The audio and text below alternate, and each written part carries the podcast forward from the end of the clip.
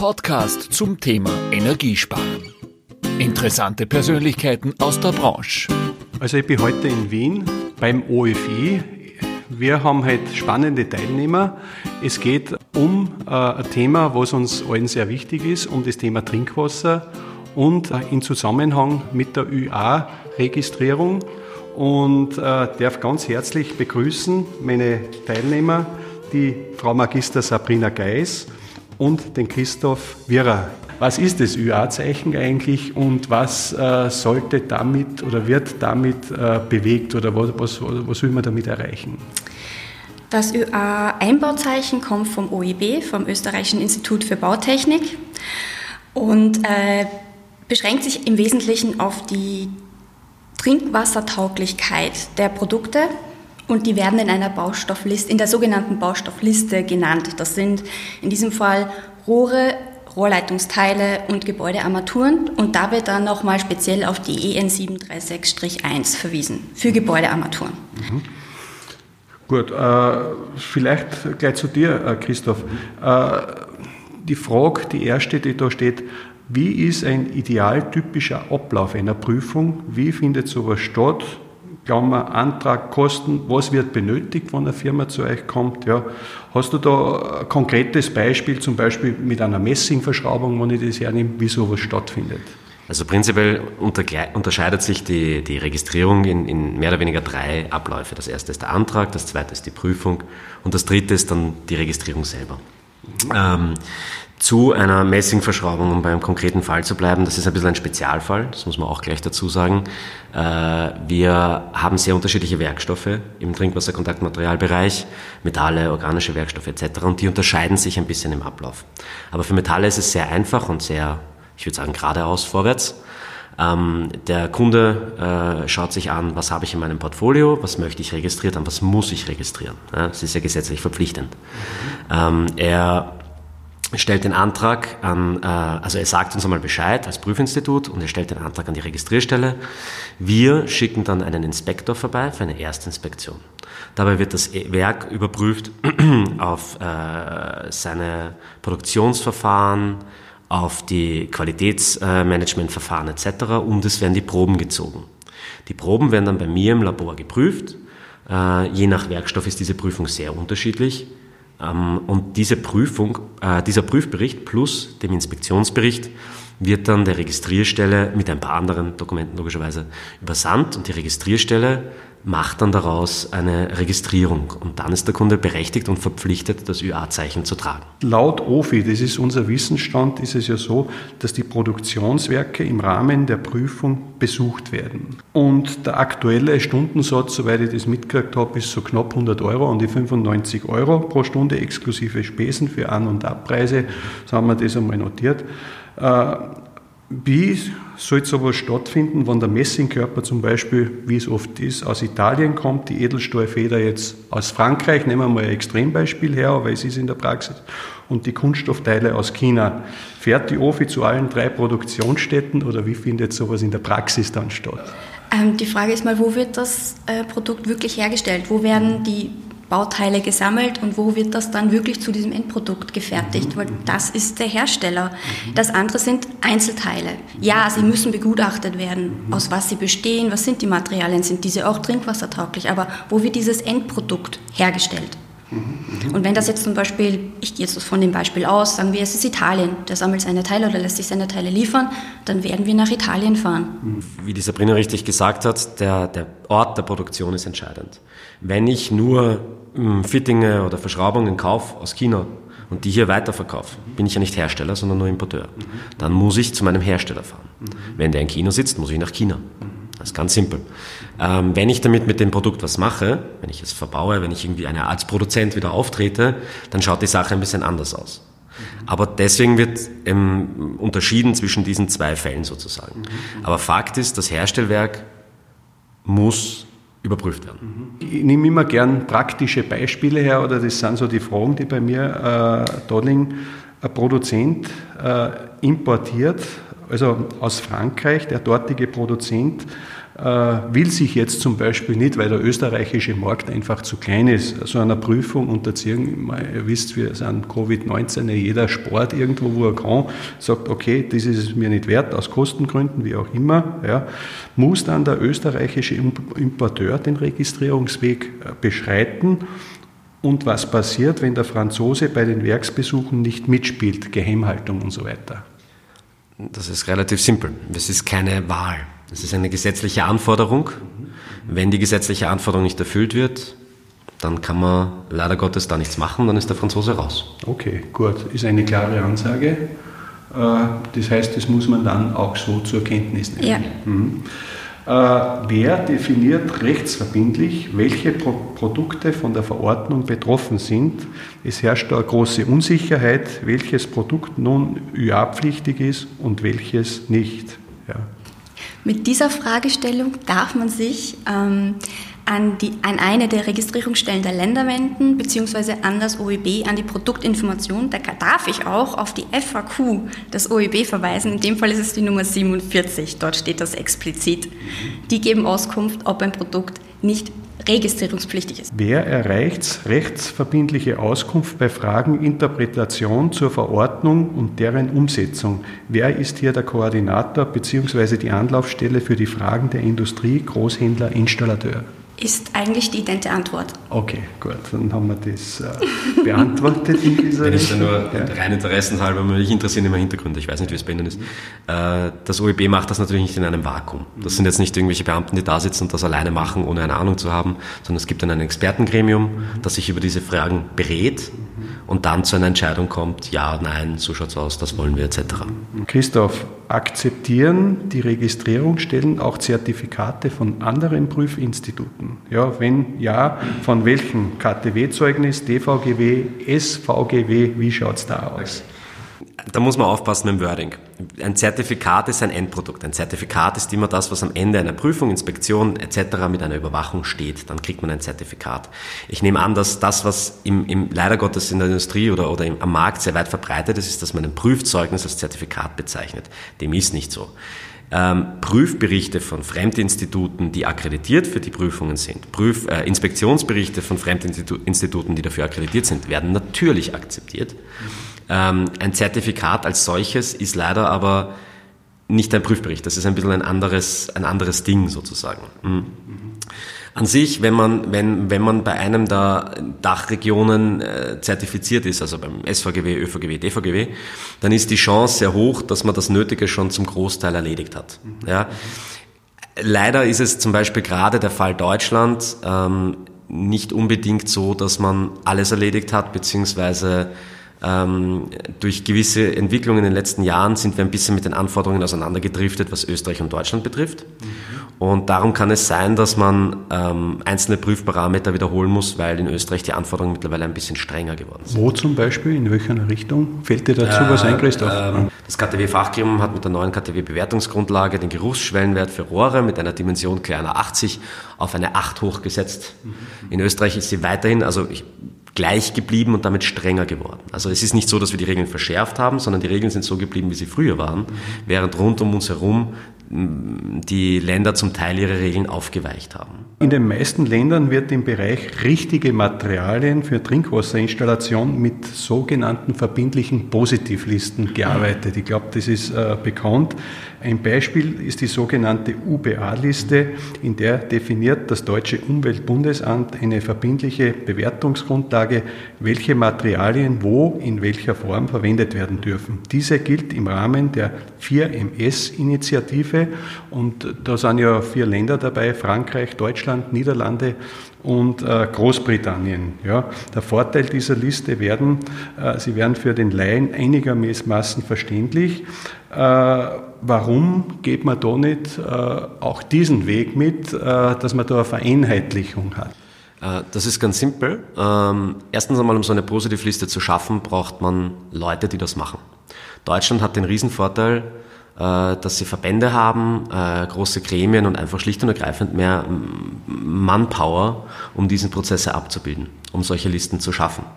Was wir in Österreich gemacht haben, und das ist ganz simpel, wir haben diese Listen uns angeschaut und die besten Listen aus den umgebenden Ländern als unsere Positivlisten akzeptiert. Das heißt, gibt es auch äh, eine verbindliche Positivliste inzwischen für Österreich? Nein, es Nicht. gibt, wir haben äh, zum Beispiel im Falle der Metalle, weil Sie die Metallbewertungsgrundlage aus Deutschland angesprochen haben, wir haben die ÖNOM B5014 Teil 3, welche sich mit der Prüfung von Metallen verweist, äh, befasst. Diese verweist auf die ÖNOM B5024 Teil 3, welche sich mit der Rezeptureignung der, der Metalle befasst. Und diese verweist dann wieder auf die UBA-Metallbewertungsgrundlage. Das heißt, der Umkehrschluss ist der, die Metallbewertungsgrundlage ist zwar eine der Positivlisten, aus die wir ziehen können, aber wir haben keine eigene Positivliste. Wir verweisen auf Positivlisten. Mhm. Äh, warum, äh, Sabrina, geht Österreich diesen doch sehr aufwendigen Weg? Gibt es da einen Grund dafür? Die Frage muss ich eigentlich an den Christoph zurückspielen. Eine, eine Antwort ist aber auf jeden Fall, dass Trinkwasser immer ein regionales Gut ist und jedes Land äh, selber entscheiden darf, wie es damit umgeht. Ja, muss. Äh, es ist ganz simpel, das ist der simpelste Weg. Ähm, die, die Gestaltung einer eigenen Positivliste ist der größtmögliche Aufwand, den man haben kann. Sie müssen sich überlegen, um einen Stoffantrag oder ein Metall auf diese Liste zu gehen, was da für enorme Arbeit reinkommt, damit die auf dieser Liste bleibt. Wenn wir haben in Österreich wahrscheinlich einfach nicht die, die, die, die Kapazität, um das abzubilden. Und warum sollten wir uns das antun, wenn wir aus, aus Ländern, die sich sehr gut damit beschäftigen können, wie Deutschland, äh, diese Listen uns anschauen können und äh, gegebenenfalls Dinge, die wir als nicht so sinnvoll bewerten, äh, zu, zu rauszunehmen oder nicht, was noch nicht passiert ist, aber könnten wir und so nehmen wir die Listen her als Basis für unsere Bewertung. Mhm. Äh, Gibt es irgendeinen Grund, warum dieses Thema speziell, äh, was diese Trinkwasserprodukte betrifft, in der Sanitärbranche selber relativ wenig bekannt noch sind? So kommt es bei uns drüber. Äh, ja, ähm, es gibt nicht wirklich einen Grund, der mir jetzt, sage ich mal, ähm, ähm, sofort in den Kopf fällt. Äh, viel am Trinkwasserkontaktmaterialmarkt wird immer wieder verzögert. Ähm, das hat natürlich, ist klar, eine Firma möchte nicht unbedingt Geld für etwas ausgeben, wovon sie jetzt keinen unmittelbaren Benefit hat. Ähm, aber vieles wird, äh, sage ich mal, verschlafen oder nicht mitbekommen oder auch zu wenig bekannt gemacht von den zuständigen Stellen. Im Falle der UA-Kennzeichnung, äh, wie gesagt, die erste Veranstaltung hatten wir im Jahr 2018. 19, 19, 19 Anfang Mai. Da gab es in Kooperation sogar mit dem UBA bezüglich der KTW-Bewertungsgrundlage und dem OEB eben für das UA-Einbauzeichen eine Infoveranstaltung. Genau. Mit knapp 120, 140 Leuten oder sowas. Genau. Und man versucht das immer wieder bekannt zu machen. Das Problem ist halt, der Markt ist sehr frakturiert. Sie haben sehr viele verschiedene Firmen mit sehr vielen Produkten. Um alle zu erreichen, wird es schwierig. Mhm. Äh, Christoph, nochmal zurück äh, zu dir. Äh, was von der Praxis her wird im Werk konkret ge geprüft, wenn ich jetzt ein Hersteller bin? Oder Sabrina, auf was muss ich mich vorbereiten, wenn jetzt Wien kommt? Ja? Mit welchem Zeitaufwand ist zu rechnen, weil das muss ja auch irgendwo kalkuliert werden können. Äh, Gibt es da also eine Art Checklist, die das Werk vorher bekommt, damit sie weiß, auf was sie sich vorbereiten soll? Wie schaut das in der Praxis aus? Ähm, in der Regel wenn wir jetzt das ÖA-Zeichen kurz außen vor lassen, eine Inspektion an sich, es kommt immer darauf an, für wen man auf Inspektion fährt und damit meine ich jetzt eben die Zertifizierer, sei es ÖVGW, SVGW, DVGW ähm, haben ihre Anforderungen und haben eventuell auch Checklisten, die man dem äh, Herstellwerk natürlich im Vorhinein äh, zustellen kann, übersenden kann, damit sie sich darauf vorbereiten können. Dann gibt es auch die Regelwerke, äh, nach denen die Firmen sich zertifizieren lassen wollen. Ähm, und eigentlich ein Inspektor-Auditor nimmt sich dieses Regelwerk das die Anforderungen widerspiegelt, die abgecheckt werden müssen, mit zusätzlichen Unterlagen, die der Zertifizierer verlangt, wie zum Beispiel eine Checkliste. Äh, für eine Erstinspektion, je nach Größe, es ist immer, immer subjektiv zu sehen, ja, immer fallabhängig, äh, muss man auf jeden Fall mit einem Tag rechnen. Sechs bis acht Stunden, weil man schaut sich wirklich vom Anfang bis zum Ende alles an. Ähm, ich sehe es immer so, wenn, wenn ein Unternehmen schon ein bisschen mit einem Qualitätsmanagement ausgestattet ist, dann tun sie sich in der Regel leichter, weil ähm, Prozesse etabliert sind und sie haben Abläufe, sie haben äh, qualifiziertes Personal. Das, wird, das sind auch alles Punkte, die abgefragt werden und die wichtig sind. Und ähm, ja, je besser oder je mehr Auditerfahrung auch die Unternehmen haben, desto einfacher ist es für euch. Genau, ja. so mhm. ist es. Äh, Stichwort österreichische Parameter. Äh, welche müssen hier eingehalten werden, beziehungsweise welche Unterschiede gibt es zum Beispiel aus den Parametern der Uber-Liste aus Deutschland, die ja gerne weiterhin als Standard äh, verwendet wird? Welche Unterschiede gibt es heute? In zwei Jahren sind hier Veränderungen der Parameter in Österreich zu erwarten. Und Wer definiert diese Parameter? Also die Parameter werden definiert ja. über die ÖNOM B5014 Teil 1. Also eigentlich über die 1 bis 3. Das sind die verschiedenen Werkstoffe. 1 sind organische, 2 sind äh, zementöse und 3 sind metallene Werkstoffe. ähm, die äh, Parameter sind eigentlich bis vor vier Jahren relativ ident mit Deutschland gewesen, bis auf eine ganz kleine Prüfung, die viel geliebte äh, kaum, kaum bekannte Klorzerrung. Ähm, mittlerweile durch, das, durch die, äh, das, das Erscheinen der KTW-Bewertungsgrundlage sind wir eben, wie, wie schon erwähnt, auseinandergedriftet. Und in, hauptsächlich sind ähm, die Grundanforderungen, also Geruch, Geschmack ein bisschen auseinandergedriftet. Da hat Deutschland mittlerweile etwas schwächere Schwellenwerte als wir. Ähm, und ähm, äh, ebenso sind gewisse Berechnungsformeln auseinandergedriftet, äh, die dazu dienen, äh, das Endergebnis zu berechnen. Das sind quasi mathematische Faktoren und die hat Deutschland für manche Produkte halbiert. Das heißt, das Ergebnis kann doppelt so hoch sein und kommt trotzdem noch als positiv durch.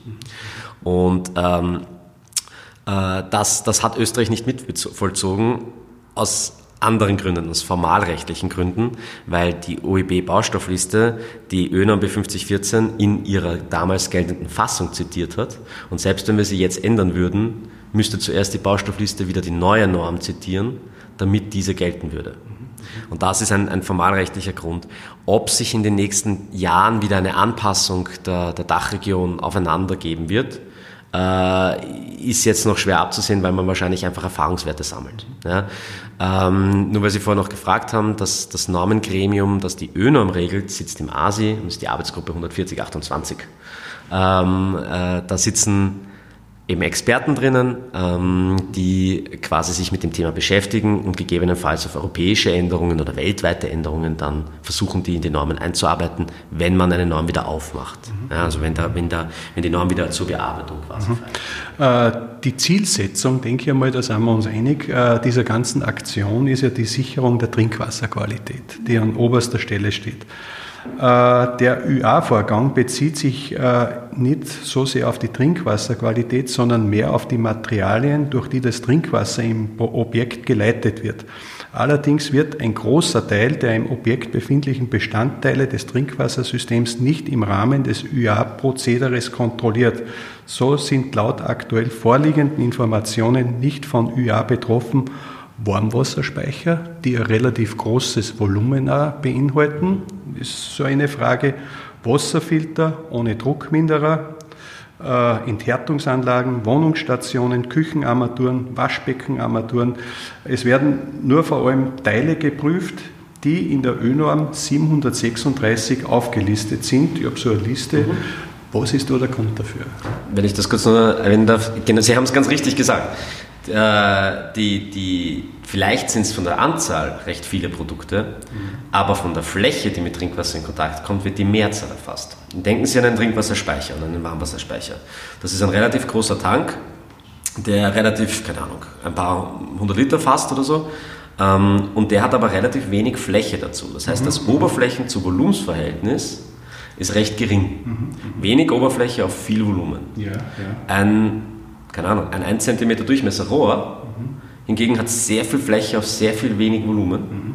Damit wird das Oberflächen-zu-Volumensverhältnis viel höher und jeder Stoff, der quasi in derselben Migrationsgeschwindigkeit aus dem Material ins Wasser gehen würde, kommt von Rohr natürlich mit einer viel höheren Konzentration ins Wasser. Mhm. Das heißt, geht sozusagen von den Kleinteilen äh, eine viel größere Gefahr eigentlich aus. Habe ich das richtig verstanden? Das sind nicht die Kleinteile, sondern das sind die, wir haben versucht, also die, das OEB hat versucht mit der, mit, dem, mit der Erfassung in der Baustoffliste möglichst viel der für die menschliche Gesundheit relevanten Produkte abzudecken. Das heißt, Rohrleitungen, Rohrleitungsteile und in der, im Rohrleitungsverbau verbaute Armaturen sind definitiv jene, die am häufigsten vorkommen, weil eine Küchenarmatur habe ich einmal, mhm. aber einen Absperrhahn zum Beispiel habe ich öfters. Ja, ja. Ähm, ein, eine Rohrleitung in, in, einem Haus sind 200 Meter Rohr verlegt, mhm. aber nur 5 cm Schlauch von der Dusche. Mhm. Ja?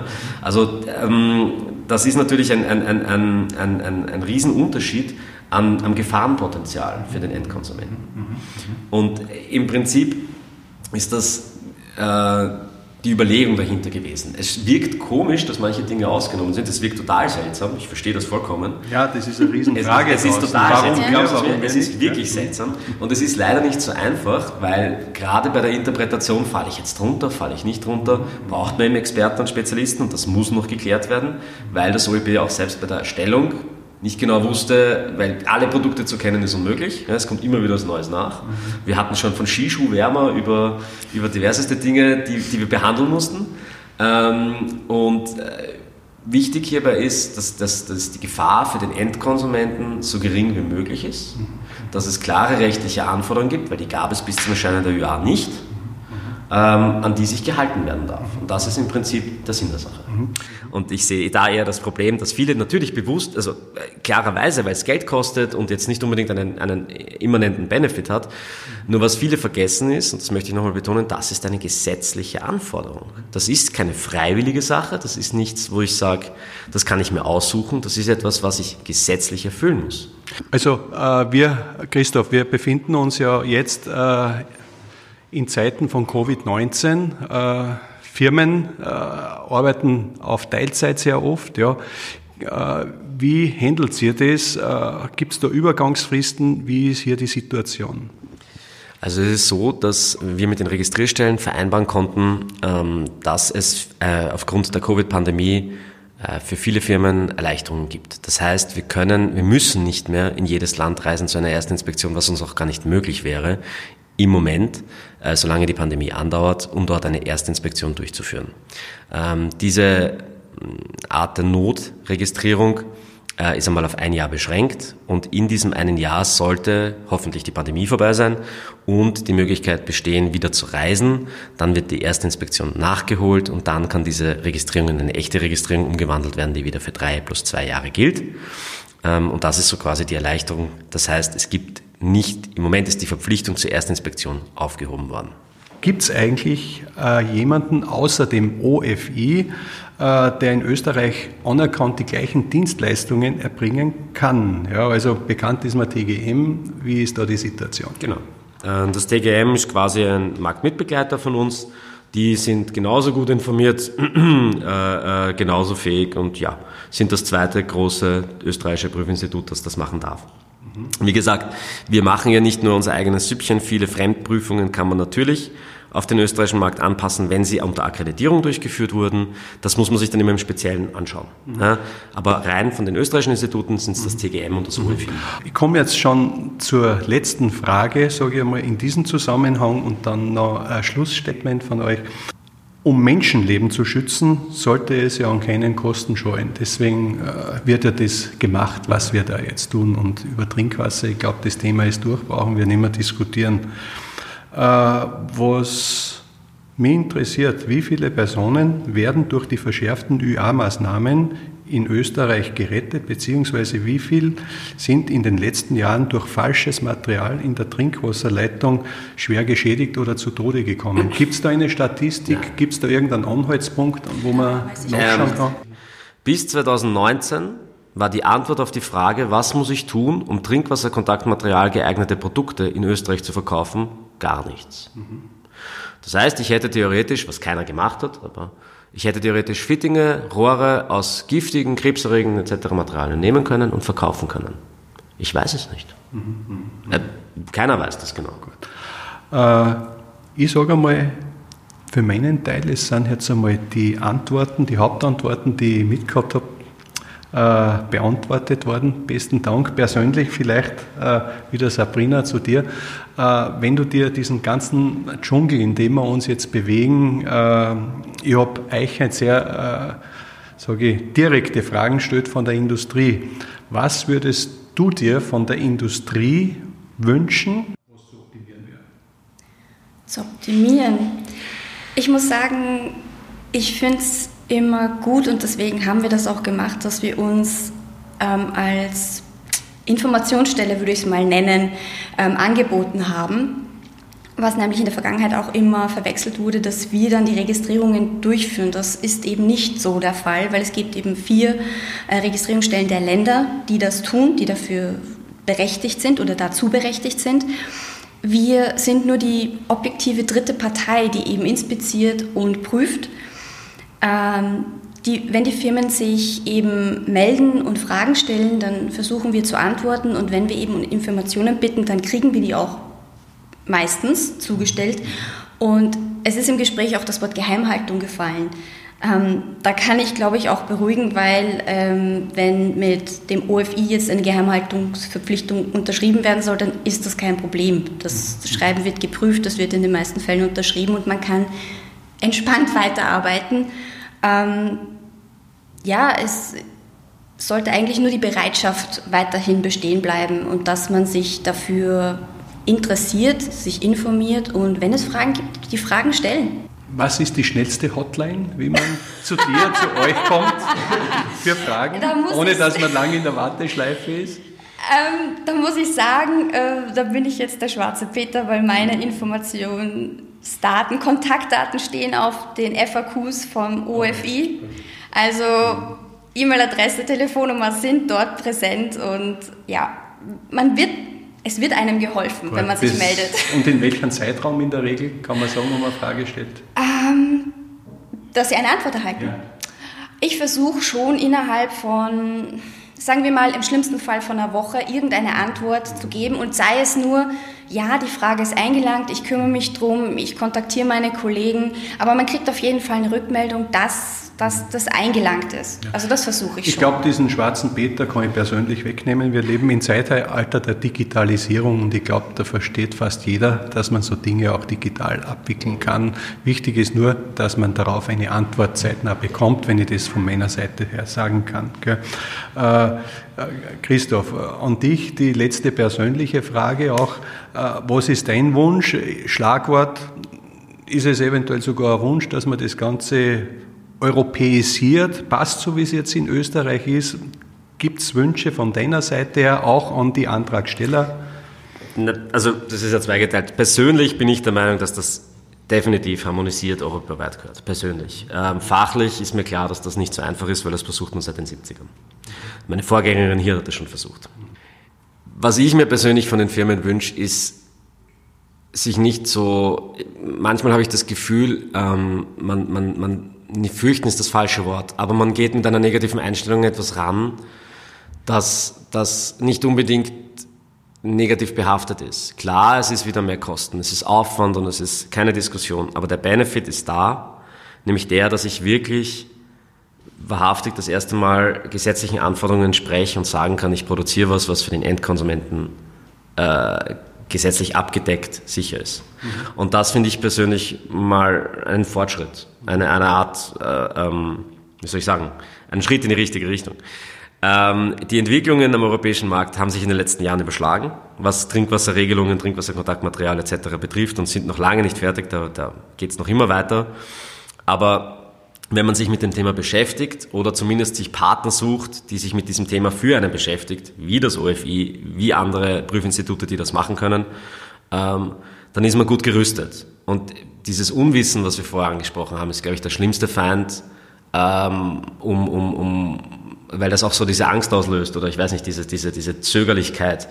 Ähm, ähm, dieses Unwissen muss bekämpft werden. Und damit darum bitte ich einfach die Firmen, sich manchmal mit dem Thema auseinanderzusetzen. Ja, ich, ich glaube, wenn ich so sagen darf, zum Schlusswort, es geht oft auch nicht nur um die Unwissenheit, es geht auch oft bei vielen Firmen, die momentan mit Existenz zu kämpfen haben, auch um die Kosten, so was ich rausgehört habe. Und äh, ja, deswegen sage ich, kann ich es auch persönlich teilweise ein bisschen verstehen. Auf der anderen Seite verstehe ich natürlich auch euch, beziehungsweise das Thema Trinkwasser generell. Es ist ein sehr verantwortungsvolles Thema. Es geht da um das wichtigste Lebensmittel. Ja.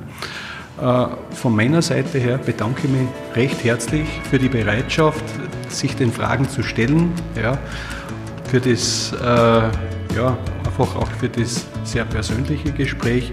Wenn Fragen sind, äh, die Homepage ist www.ofi.at.